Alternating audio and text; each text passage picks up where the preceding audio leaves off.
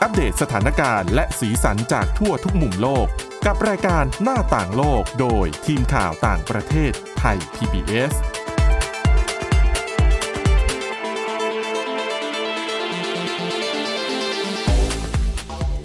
สวัสดีค่ะคุณผู้ฟังต้อนรับเข้าสู่รายการหน้าต่างโลกค่ะ วันนี้นะคะเราจะมีเรื่องราวเกี่ยวกับผลการสำรวจนะคะ พบว่า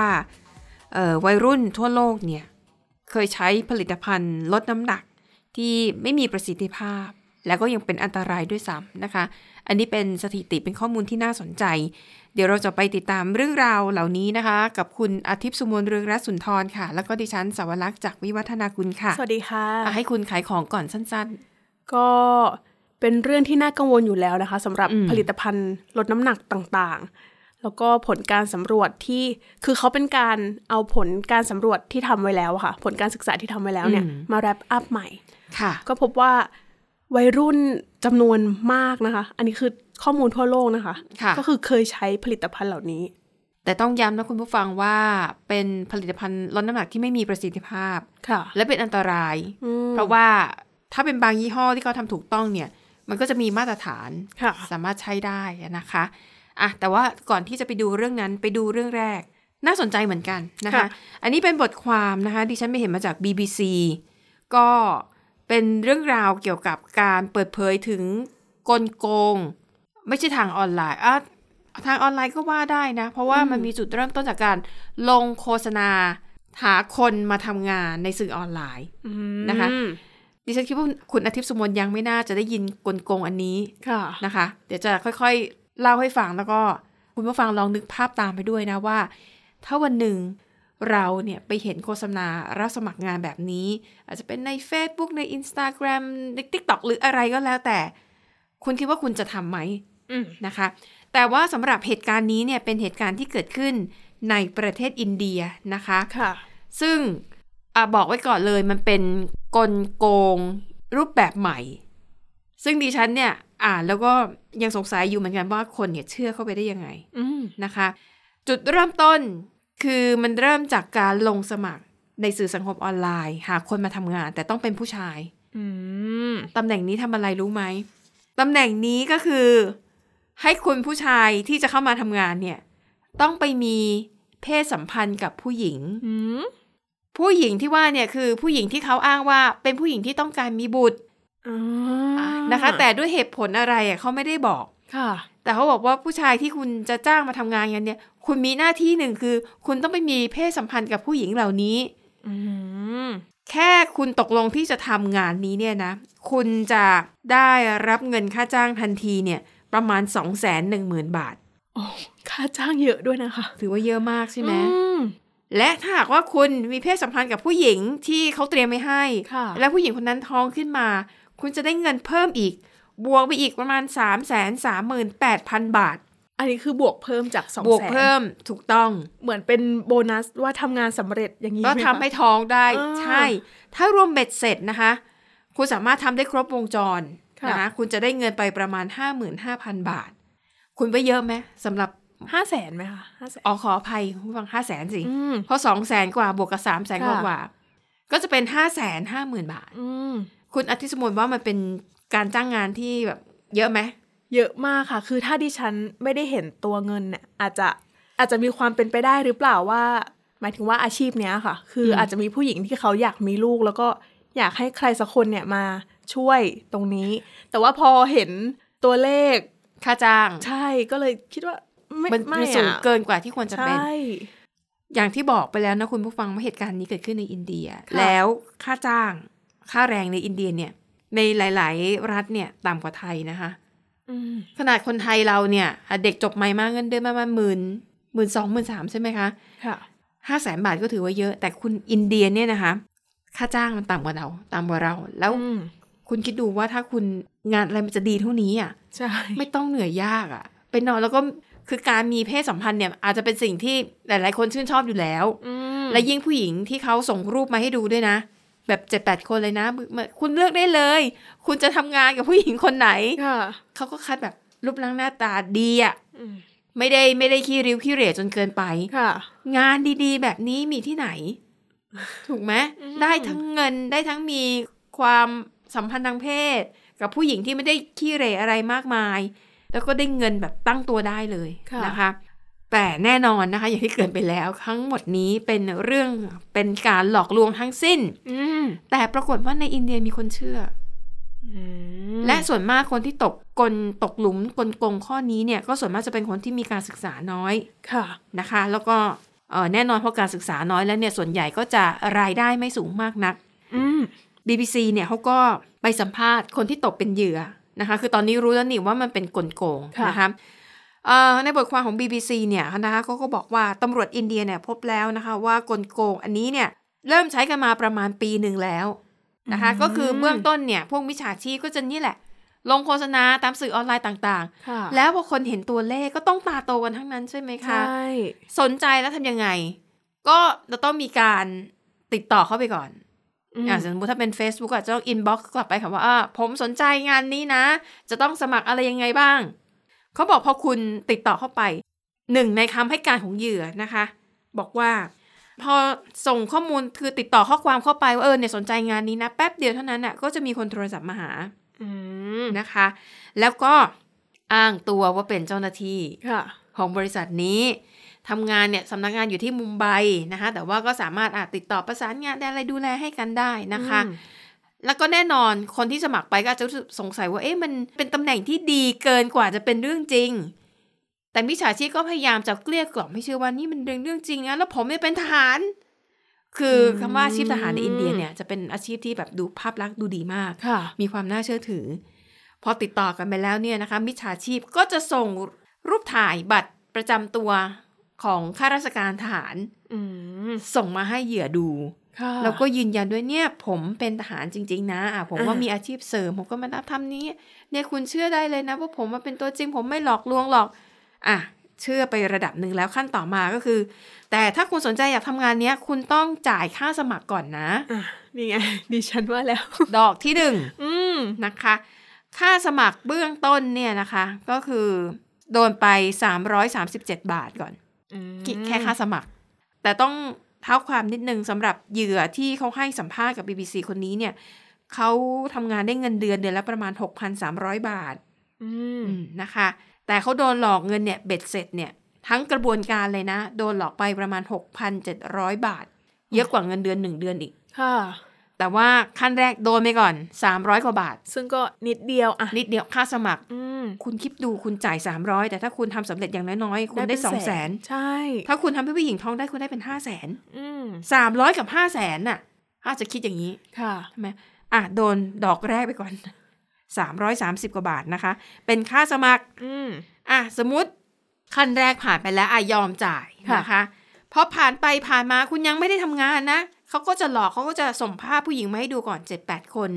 ก็คือรูปร่างหน้าตาไม่ขี้เหร่เลยมุขคนสวยด้วยซ้ำแล้วเออคุณเล็งๆไว้นะ ว่าคุณอยากจะทำงานไหนคุณคุณอยากจะไปมีเพศสัมพันธ์กับผู้หญิงคนไหน เพื่อทำให้เธอท้อง ค่ะ โหก็อืม อันนี้คือผู้สมัครสามารถเลือกได้เลยเหรอคะ ใช่เขาจะส่งรูปมาให้ อ๋อ เจ็ดแปดคนเลยนะคะ อืมเลือกไปก่อน แต่ อ่ะ ยังไม่ได้ให้ทำงานนะ ค่ะ อ่ะพอเวลาผ่านไปสักพักหนึ่ง บอกว่าคุณต้องจ่ายอีก ค่าสมัครใช่ไหมยังไม่พอ อีกไม่กี่สัปดาห์หลังจากนั้นนะคะเอ่อมิจฉาชีพจะบอกให้เหยื่อเนี่ย จะต้องจ่ายเงินเพิ่มอีกประมาณ 6,500 บาท ค่าอะไรบ้าง เขาอ้างว่าเป็นค่าดำเนินการเอกสารทางราชการ เป็นเงินมัดจำเหมือนกับ ถ้าคุณได้รับมอบหมายให้ทำงาน แล้วคุณไม่ทำงานน่ะ คุณเบี้ยวอะ อืม คุณเทอ่ะ คุณจะต้องแบบเสียเงินค่าปรับตรงนี้ค่ามาจำตรงนี้ไปนะคะ แล้วก็เสียภาษี อ๋อ สินค้าและบริการล่วงหน้า อืม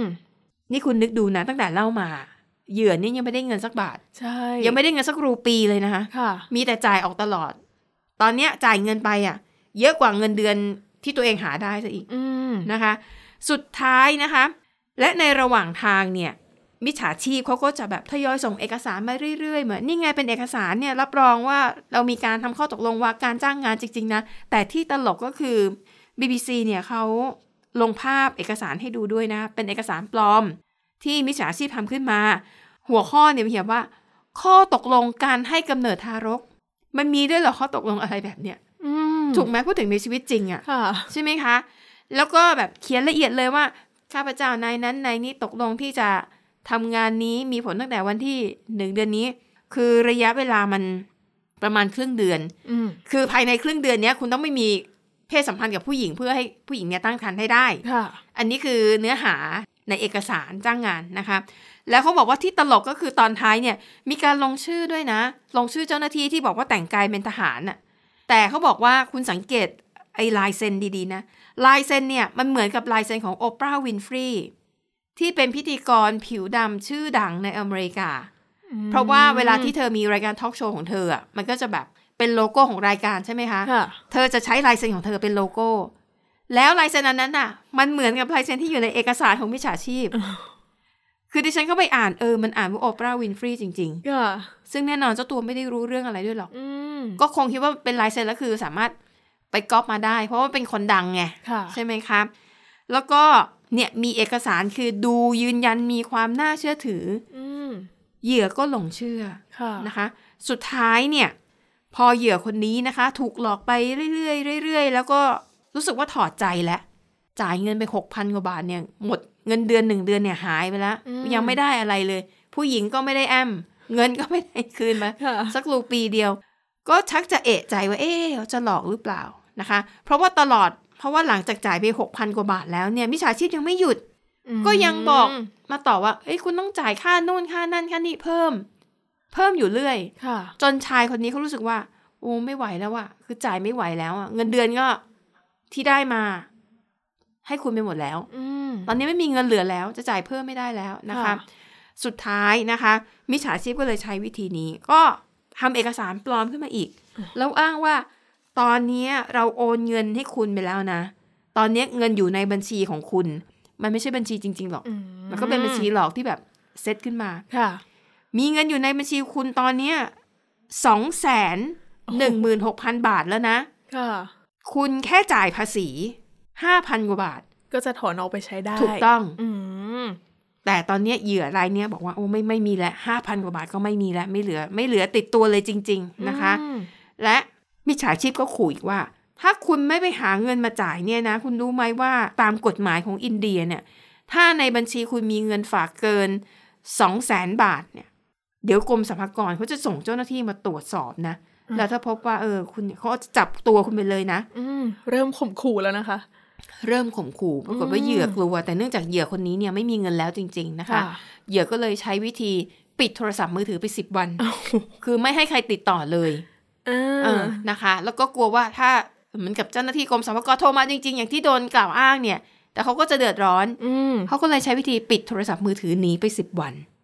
พอวันที่ 11 เปิดโทรศัพท์มือถือขึ้นมาใหม่ ค่ะ มิจฉาชีพกลุ่มเดิมก็ติดต่อกลับมาอีก โอ้ นะคะ ก็ ก็ คื คือ อ ก็พยายาม ก็ยัง ไม่หยุ ถู ด กตื้อเออจะหลอกให้ได้อะนะคะ ค่ะ จนกระทั่งเขาก็ให้อีกคนหนึ่งโทรมานี่เป็นผู้หญิง แล้วเธออ้างว่า เธอก็คือผู้หญิงในรูป อืม ที่เหยื่อเลือกว่าจะมาทำงานกับเธอ ค่ะ ผู้หญิงก็พยายามโทรมาเกลี้ยกล่อมแต่ไปไปมามาเหยื่อรู้แล้วว่านี่คือการหลอกลวง อืม เหยื่อก็เลยบอกเนี่ยผมขอได้ไหมผมขอเงินคืนได้ไหมเนี่ยผมลำบากมากเลยไม่มีเลย แต่มิจฉาชีพเนี่ยทำยังไงรู้ไหมคุณอาทิตย์สุมนชวนเหยื่อเข้าไปเป็นเครือข่ายเดียวกันกับมิจฉาชีพ อืม มาทำงานด้วยกันเถอะจะไปได้ได้เป็นหลอกคนอื่น ๆต่อไป โอ้ แล้วตื้อหลายรอบด้วยนะคะ ค่ะ คือเหยื่อเนี่ยต้องการตื้อที่จะของเงินคืน อืม ไม่ต้องคืนมาทั้งหมดก็ได้ คืนมาสักหน่อยก็ยังดี แต่มิจฉาชีพแน่นอน อ้อยเข้าปากช้างแล้ว ไม่มีทางได้คืน อืม นะคะอ่ะอันนี้ก็เป็นอุทาหรณ์เป็นบทเรียนซึ่งรัฐบาลอินเดียก็ออกมาเตือนประชาชนนะคะ บอกว่าประชาชนเนี่ย ก็ต้องใช้วิจารณญาณให้มากๆ อะไรที่รู้สึกว่ามันดีเกินกว่าความเป็นจริง มันดีจนน่าเหลือเชื่อ ให้เอ๊ะไว้หน่อย ให้ระวังไว้หน่อย เพราะคุณอย่าหวังว่ารัฐบาลจะสามารถช่วยเหลือทุกคนได้นะ ค่ะ อินเดียเนี่ยประชากร 1,400 ล้านคนนะคะ มันเป็นไปไม่ได้ที่รัฐบาลจะดูแลประชาชนทุกคนไมาให้ถูกหลอก อืม นะคะ ดังนั้นเนี่ยก็เลยเตือนว่าเอ่อในยุคปัจจุบันนี้เนี่ยนะคะ โดยเฉพาะอย่างยิ่งหลังการระบาดของโควิด -19 ซึ่งทำให้พวกอินเทอร์เน็ตแบงกิ้งก็คือการทำธุรกรรมธนาคารผ่านสื่อออนไลน์เนี่ยเอ่อผ่านแอปพลิเคชัน หรือว่าแพลตฟอร์มต่างๆ มันได้รับความนิยมมากขึ้น ค่ะ มันเลยทำให้ยุคเนี้ยเขาเรียกว่าเป็นยุคทอง แห่งการก่ออาชญากรรมทางไซเบอร์ อืม และเขาเชื่อว่าการหลอกลวงผ่านทางไซเบอร์ในลักษณะนี้เนี่ย มันจะคงอยู่ต่อไปอีกเป็นสิบสิบปี ค่ะ อืม แล้วก็คือ นะคะ ไม่ใช่ที่อินเดียด้วยนะคะ บ้านเราเองก็มีนะ ถูกต้อง ที่เขาเรียกว่าเป็นลูกโซ่ไหมคะที่จะ ค่ะ ชอบส่งข้อความมา หรือไม่ก็โพสต์ตาม อืม เพจหางานอย่างเงี้ยค่ะ เพจหางานเนี่ยดิฉันน่ะเข้าใจนะว่า พอช่วงที่เศรษฐกิจมันไม่ดี หลายคนอาจจะตกงานอยู่ อืม มีความเดือดร้อนถูกเล y o ออฟต้องการจะหางานใหม่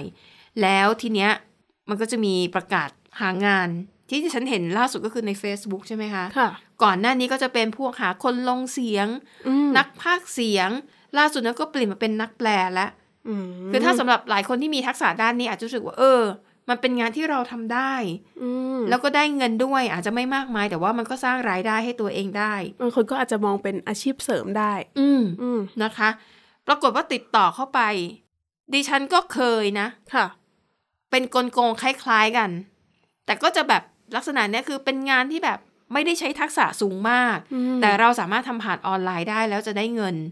ซึ่งช่วงที่มันเข้ามาแรกๆ น่าจะสักปีกว่าๆดิฉันจำไม่ได้แล้วว่างานอะไรแต่ดิฉันบอกเออมันน่าสนใจนะ ก็ลองทักเข้าไป ค่ะ อันนั้นใน WhatsApp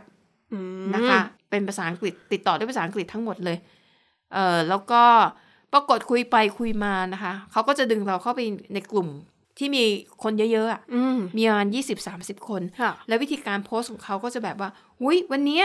ได้เงินเข้ามาอีก อืม ร้อยเหรียญ อืม ดีจังเลยอะ่ะ แล้วก็จะแบบโชว์รูปเช็ค หรือว่าโชว์หลักฐานอะไรต่างๆ ที่เหมือนกับบอกว่าเนี่ยได้เงินจริง ๆ นะ ค่ะ แล้วก็จะมาอย่างเงี้ยเข้ามาในกลุ่มแชทเนี่ยตลอดเวลา อืม ซึ่งตอนแรกๆดิฉันก็ยังเชื่อครึ่งไม่เชื่อครึ่งนะ ใช่ไหมคะบอกว่าเอ๊ะจริงๆงานมันเราก็ทำแค่นี้มันไม่น่าจะได้แบบ ได้เงินเยอะแยะอะไรขนาดนี้ เออเยอะเยอะมาก ต่อให้มันเป็นงานแบบของบริษัทต่างชาติ บริษัทข้ามชาติก็เหอะ ค่ะ นะคะ แล้วก็ดูไปดูมาพอคุยไปคุยมาสักพักมันก็จะมีคนหนึ่งที่จะคอยมาแบบดีลกับเราโดยตรงว่า อืม เนี่ยคุณสนใจไหมงานเนี่ยเนี่ยเดี๋ยวเราจะเปิดรับแล้วนะ แต่ว่าคุณต้องโอนค่าสมัครมาให้เราก่อน เนี่ย เนี่ยพอมาถึงจุดเนี้ยที่ฉันก็รู้เลย ใช่ มันไม่มีงานไหนนะคุณผู้ฟัง ที่เขาอยากให้เราไปทำงานแต่เราดันต้องจ่ายเงินให้กับเขาก่อน ใช่ มันไม่มีมีแต่เขาอะถ้าเขาต้องการเนี่ยเขาจะต้องแบบให้เราทำงานก่อนแล้วถึงโอนเงินให้เรา อืม แต่ถ้าเมื่อไหร่ที่บอกว่าโอนเงินค่าสมัครมาให้เราก่อน ตัดทิ้งได้เลย ใช่ แล้วก็อีกงานหนึ่งที่ดิฉันเห็นบ่อยก็คือ พวกแอดมินนะคะ งาน อ๋อใช่ โพสต์หาแอดมิ มันหลอกใช่ไหมส่วนใหญ่ ดิฉันว่าส่วนใหญ่นะ อืม เพราะว่าดิฉันเคยช่วงที่ไม่ได้ทำงานนะคะ เคยแอบลองเหมือนกันแอบ ค่ะ แอดไลน์ไปแล้วก็ เออ ลองทักไปดูอะไรอย่างเงี้ยค่ะ ค่ะ แล้วเขาก็จะอย่างนี้แหละว่า ให้จ่ายค่าสมัครก่อน อ่านะคะ อืมดิฉันก็อ๋อไหวตัว ใช่เพราะว่าคนที่มัธยัสถ์อย่างเราเนาะ จะจ่ายเงินอะไรพวกนี้สักทีต้องแบบคิดแล้วคิดอีก แล้วก็ค่าสมัครที่เขาเรียกคือไม่ได้สูงมากอะค่ะ อย่างเช่น ค่ะ แบบร้อยสองร้อย อ่า เนี่ย ใช่ บางทีเราก็อาจจะอาหลายๆ คนอาจจะเผลอจ่ายไป อาจจะรู้สึกว่ามันก็ลงทุนไม่เยอะมาก แต่มันจะไม่ใช่ก้อนเดียว อืม ก็จะเนี่ยทีเล็กทีละน้อยแล้วก็จะต่อดไปเรื่อยๆเรื่อยๆนะคะแล้วคิดดูถ้าคนถูกหลอกมีสักวันละร้อยคนน่ะ อืม พวกมิจฉาชีพมันจะได้เงินไปเท่าไหร่ ใช่ ดังนั้นเทคนิคง่ายๆนะคะคุณผู้ฟังเข้าใจแหละว่าคนเราเราอยากหางานทำแต่ว่า ถ้าเจองานอะไรแบบนี้แล้วเขาเรียกเก็บเงินผ่านออนไลน์ หรืออะไรก็แล้วแต่ไม่ต้องทำ อืม ไปไปหาโอกาสหรือว่าหางานอื่นๆดีกว่า ค่ะ นะคะ แล้วก็บางทีจำนวนคนที่ทำแบบเนี้ยค่ะ เยอะขึ้นก็อาจจะเป็นแบบที่คุณสาวรักษ์บอก พอคนนึงโดนหลอกเขาก็ไปหลอกคนอื่นต่ออย่างเงี้ยค่ะ เหมือนกับเออฉัน เข้าแก๊งไปเลย สีแว อะไรอ เข้า ย่าง แก๊งไป เงี้ เลย ยอืม ก็ไม่ควรเนาะ ใช่ นะคะอ่ะและนั่นก็คือเรื่องราวรูปแบบกลโกงอีกแบบหนึ่งเอามาเล่าให้ฟังกันนะจะได้ระมัดระวังกันเอาไว้ อืม อ่ะทีนี้มาถึงเรื่องอันตรายนะคะจากการใช้ยาลดน้ำหนักที่ไม่มีประสิทธิภาพ ค่ะ ค่ะ นะคะก็เป็นการศึกษานะคะ ที่ตีพิมพ์ในวารสารจามาเน็ตเวิร์กนะคะ อืม ในสหรัฐ คือเขาอย่างที่ดิฉันเกริ่นไปก็คือเป็นการไปนำผลการศึกษาที่ทำไว้แล้วอะค่ะ ในช่วง 40 ปีที่ผ่านมานะคะ โอ้โห เอามาวิเคราะห์ข้อมูลใหม่นะคะ แล้วก็นักวิจัยที่ทำเนี่ย ก็ประเมินออกมานะคะว่าวัยรุ่นนะคะประมาณ 9%ทั่วโลก ค่ะ เคยใช้พวกยาลดน้ำหนัก อืม คือเป็นยาที่แพทย์ไม่ต้องสั่งจ่ายอะค่ะ ก็คือไปซื้อได้เอง อืมรวมถึงผลิตภัณฑ์ลดน้ำหนักอื่นๆนะคะ ที่ไม่ได้คือไร้ประสิทธิภาพด้วย แล้วก็อาจเป็นอันตรายต่อสุขภาพด้วยนะคะ ค่ะ โดยที่ใช้กันมาก ๆ เนี่ยก็จะเป็นยาเม็ด อืม ซึ่งพวกเนี้ยจะใช้กันประมาณ 6%น ค่ะ ในกลุ่มสำรวจนะคะ แล้วก็มีใช้ยาระบายด้วย ค่ะ ประมาณ 4%นะคะ แล้วก็อีกอย่างหนึ่งก็คือยาขับปัสสาวะ ค่ะ ก็ใช้เพื่อลดน้ำหนักด้วยนะคะ อันเนี้ยมีอยู่ 2%นะคะ ซึ่งผลิตภัณฑ์ลดน้ำหนักเหล่านี้ค่ะ แน่นอนว่าส่งผลกระทบ แล้วก็เพิ่มความเสี่ยง ทั้งสุขภาพทางกายนะคะ แล้วก็สุขภาพจิตใจด้วยนะคะ ค่ะ แล้วที่สำคัญเนี่ยยังส่งผลกระทบต่อพฤติกรรมการกินอาหารที่ผิดปกติ อืม นะคะ แล้วก็อาจจะทำให้หลาย ๆ คนเนี่ยมีความเชื่อมั่นในตัวเองลดลง แล้วก็หดหู่แล้วก็อาจจะนำไปสู่การใช้สารเสพติดในกลุ่มวัยรุ่นด้วยนะคะ มีแพทย์คนหนึ่งนะคะ ชื่อพอลล่าโคดี้นะคะ จะทำงานด้านเวชศาสตร์วัยรุ่นเนี่ยคือเขาออกมาเตือนเรื่องเนี้ยนานกว่า 6 ปีแล้วอะค่ะ เพราะว่าเคยมีคนไข้ไปถามเขาเหมือนกันว่า พวกผลิตภัณฑ์เหล่าเนี้ย